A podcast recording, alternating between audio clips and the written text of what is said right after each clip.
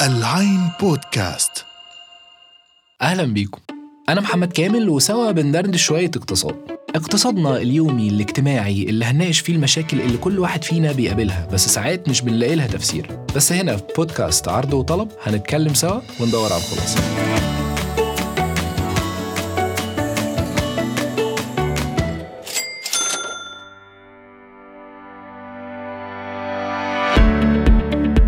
واحدة من سمات العصر اللي عايشين فيه هو الاستخدام الواسع للتكنولوجيا اللي غيرت طريقة كل حاجة نعرفها تقريبا. إزاي نتعلم؟ إزاي نقضي أوقات فراغنا؟ إزاي نقضي مصالحنا؟ وإزاي ندفع فواتيرنا؟ بس أهم حاجة ودي اللي أنا جاي اكلمكم عليها النهاردة هي إزاي نبيع ونشتري ونجيب فلوس. ما هو مين فينا دلوقتي ما بقاش يشتري أونلاين؟ آلاف الصفحات بتفتح كل يوم وبتشوف إعلاناتها وأنت بتتصفح وبتبيع كل حاجة من الإبرة للصاروخ. تقدر تقول إن من وقت كورونا والعالم كله اتعود على موضوع الشراء من البيت وأنت في مكانك لحد ما تحولت التجارة الإلكترونية لجزء أساسي من حياة الملايين والأهم إنها بقت مصدر أرباح وباب رزق واسع جدا. ويكفي إن أقول لك إن مبيعات التجارة الإلكترونية في العالم في 2022 وصلت ل 5.7 تريليون دولار. التريليون ده اللي هو 1000 مليار حضرتك. طيب وأنت فين بقى من الكلام ده يا صديقي؟ إحنا هنا دايما في عرض وطلب بنتكلم عن ال business والحياة العملية وتنظيم الماليات والفرص تاخدها إمتى وتكبرها إزاي. ومفيش فرصة في الزمان ده أفضل من التجارة الإلكترونية. طب السؤال هنا هل نموذج business التجارة الإلكترونية صعب إن أي حد يبتديه؟ أنا جاي لك من المستقبل وبقول لك لأ طبعا. النهارده في حلقتنا من عرض وطلب جمعت لك أهم الخطوات اللي تقدر من خلالها تبدأ business التجارة الإلكترونية الخاص بيك. بأقل التكاليف وبتركات بسيطة. وهنتكلم عن كل اللي محتاج تعرفه عشان تكبر ال business وتضاعفه وفي وقت قصير هتلاقي نفسك صاحب مشروع تجاري مربح جدا. فتعالى بسرعة وما نطولش. معاكم محمد كامل ودي حلقة جديدة من عرض وطلب من العين بودكاست.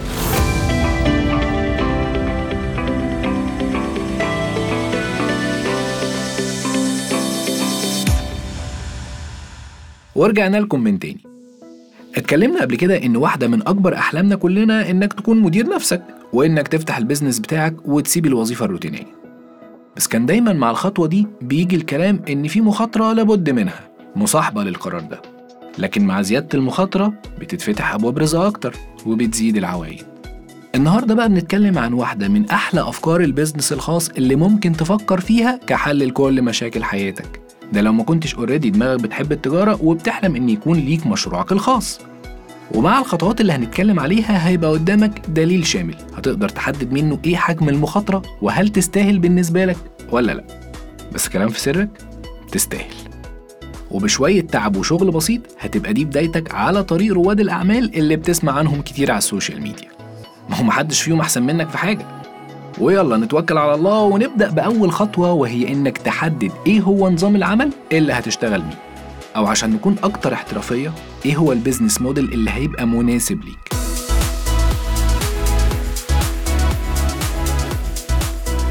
وإحنا عندنا أربع أنظمة أشهرها طبعا ال B to C أو ال business to customer. وده معناه إنك بتبيع منتج أو خدمة للزبون مباشرة سواء بقى كانت إكسسوارات بسيطة أو قطع أساس كبيرة مش هتفرق. تاني نظام هو السي تو سي أو ال customer to customer وده معناه إن ال business بتاعك قائم على مجرد توصيل الزباين ببعض وإنت اللي بتوفر لهم الطريقة اللي يتواصلوا بيها أو بتجيب إنت المنتج اللي عامله شخص ما وتبيعه عن طريقك للزبون اللي جاي لك. ويبقى مكسبك من الحدوتة دي هي العمولة زي التاجر اللي بيجيب من تاجر الجملة ويبيع للزبون.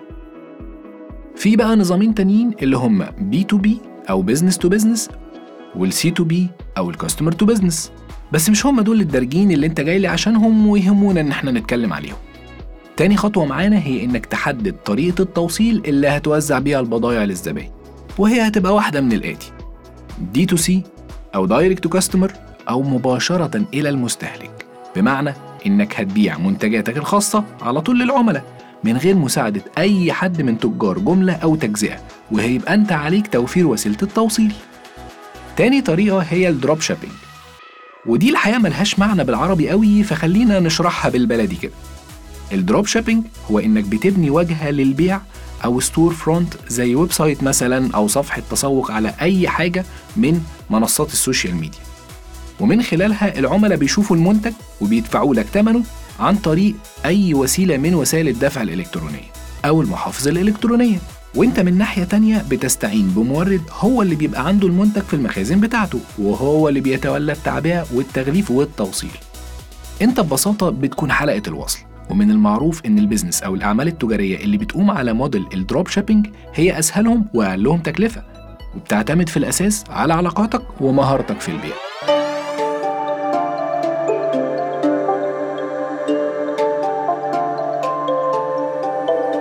تالت طريقة هي ال wholeselling أو البيع بالجملة ودي لما أنت بتشتري منتجات كبيرة بسعر مخفض من أي مورد وبتبيعها أنت على الموقع بتاعك ودي بتتطلب رأس مال كبير شوية بس الدليفري بيبقى على المورد فعلى الأقل ما بتشيلش همه. رابع طريقة هي ال white label ومن خلالها أنت كل اللي بتعمله إنك بتخلق brand أو علامة تجارية وبتحطها على منتج موجود بالفعل بتشتريه من موزع ومورد تعرفه. زي مثلا بتجيب جزمة عادية من أي مصنع أحذية ملوش brand وبتطلب من المورد إنه يلزق ال brand بتاعك عليها وبتبيعها على ال website بتاعك بالسعر اللي تحبه. طبعا ده مقابل نسبة من البيع. ومع شوية marketing هتعمل أحلى شغل.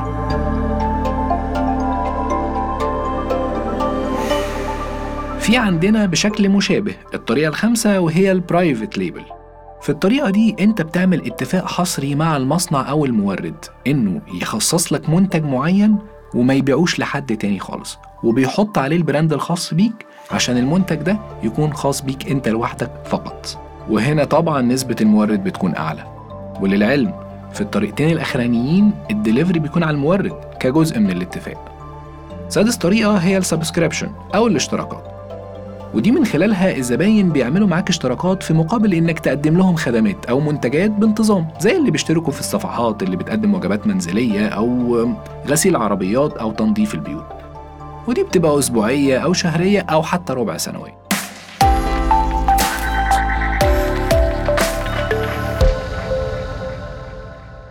نيجي بقى للخطوة الثالثة وهي إنك تكتب خطة العمل بتاعتك أو ال business plan ودي بقى تكتب فيها كل حاجة.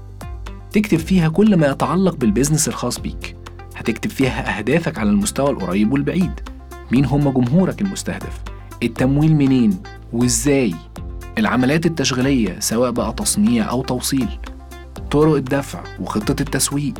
ومين هم المنافسين في السوق؟ وإيه الميزة اللي هتفرقك عنهم؟ كل حاجة هتكتبها في خطة العمل بتاعتك. عشان تبقى هي ال guide أو المرشد ليك طول ما أنت بتقوم ال business بتاعك. وهتفيدك برضو لو أنت بتدور على شركاء أو ممولين يساعدوك إنك تكبر حجم ال business بتاعك. لاحظ هنا إن لحد دلوقتي ما كلمتكش في إيه هو نوع المنتج بتاعك لأن فعليا مش هيفرق قوي ومش هو العامل الحاسم اللي بيقوم أو بيوقع business تجارة إلكترونية. ولا كان هو السبب الأساسي في نجاح معظم شركات التجارة الإلكترونية اللي أنت بتسمع عنها وبتقابلك كل يوم وأنت بتتصفح على ال social media. فبغض النظر عن إيه نوع المنتج اللي أنت ناوي تبني عليه ال business بتاعك لو مشيت على الخطوات دي ربنا هيكرمك. بس نصيحة مني يفضل إن المنتج يكون حاجة أنت بتحبها وفاهم في تصنيعها ومكوناتها. ويا حبذا لو كان منتج من المنتجات المصنوعة يدويا. حاجة كده أنت بتحب تعملها كهواية. الحاجات دي بتنجح بسرعة وبتبقى مريحة ك business لأن ده بيخلي كل دورة العمل تقريبا مقفولة عندك وأنت المتحكم في كل حاجة. المهم دلوقتي وقت الخطوة الرابعة وهي إنك تختار لنفسك اسم وتبني ال brand بتاعك والهوية البصرية الخاص بالمنتج بتاعك. في الخطوة دي يا ريت تختار اسم catchy كده يجذب الانتباه وفي نفس الوقت لايق على طريقة التسويق اللي هتختارها. ويبقى لايق على عبارة دعائية أو catch phrase تشد الناس لمنتجك. وبالنسبة للوجو لازم يتصمم بألوان مناسبة. وتصمم كمان البوسترات اللي هيتم طباعتها على المنتج بتاعك وعلى الكراتين اللي هتبعت فيها منتجك للزباين. كمان ما تنساش تصمم صفحات ال social media بتاعتك وال website بتاعك. الخطوة الخامسة ودي من أهمهم عشان تبقى ماشي في السليم هي إنك تشوف محامي ويبدأ في الإجراءات القانونية الخاصة بال business بتاعك. زي السجل التجاري والتسجيل في الضرائب وغيرها من الإجراءات الرسمية. وده بينقلنا للخطوة السادسة وهي تحديد طريقة التسويق الرقمي اللي هتتبعها.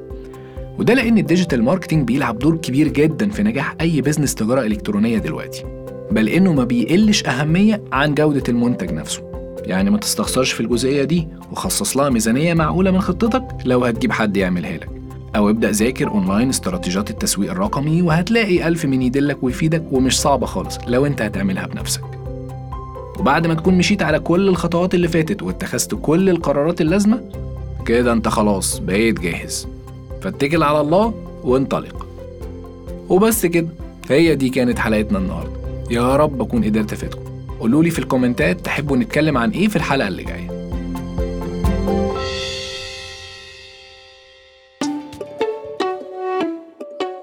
ما تنسوش تسمعونا على موقعنا العين dot com slash podcast وعلى مختلف المنصات Apple Podcast Spotify Google Deezer أنغامي و SoundCloud ولو الحلقة عجبتكم تعملوا لها download وتقييم على السريع وقولوا لنا رأيكم في ال reviews كنت معاكم محمد كامل. دمتم بخير.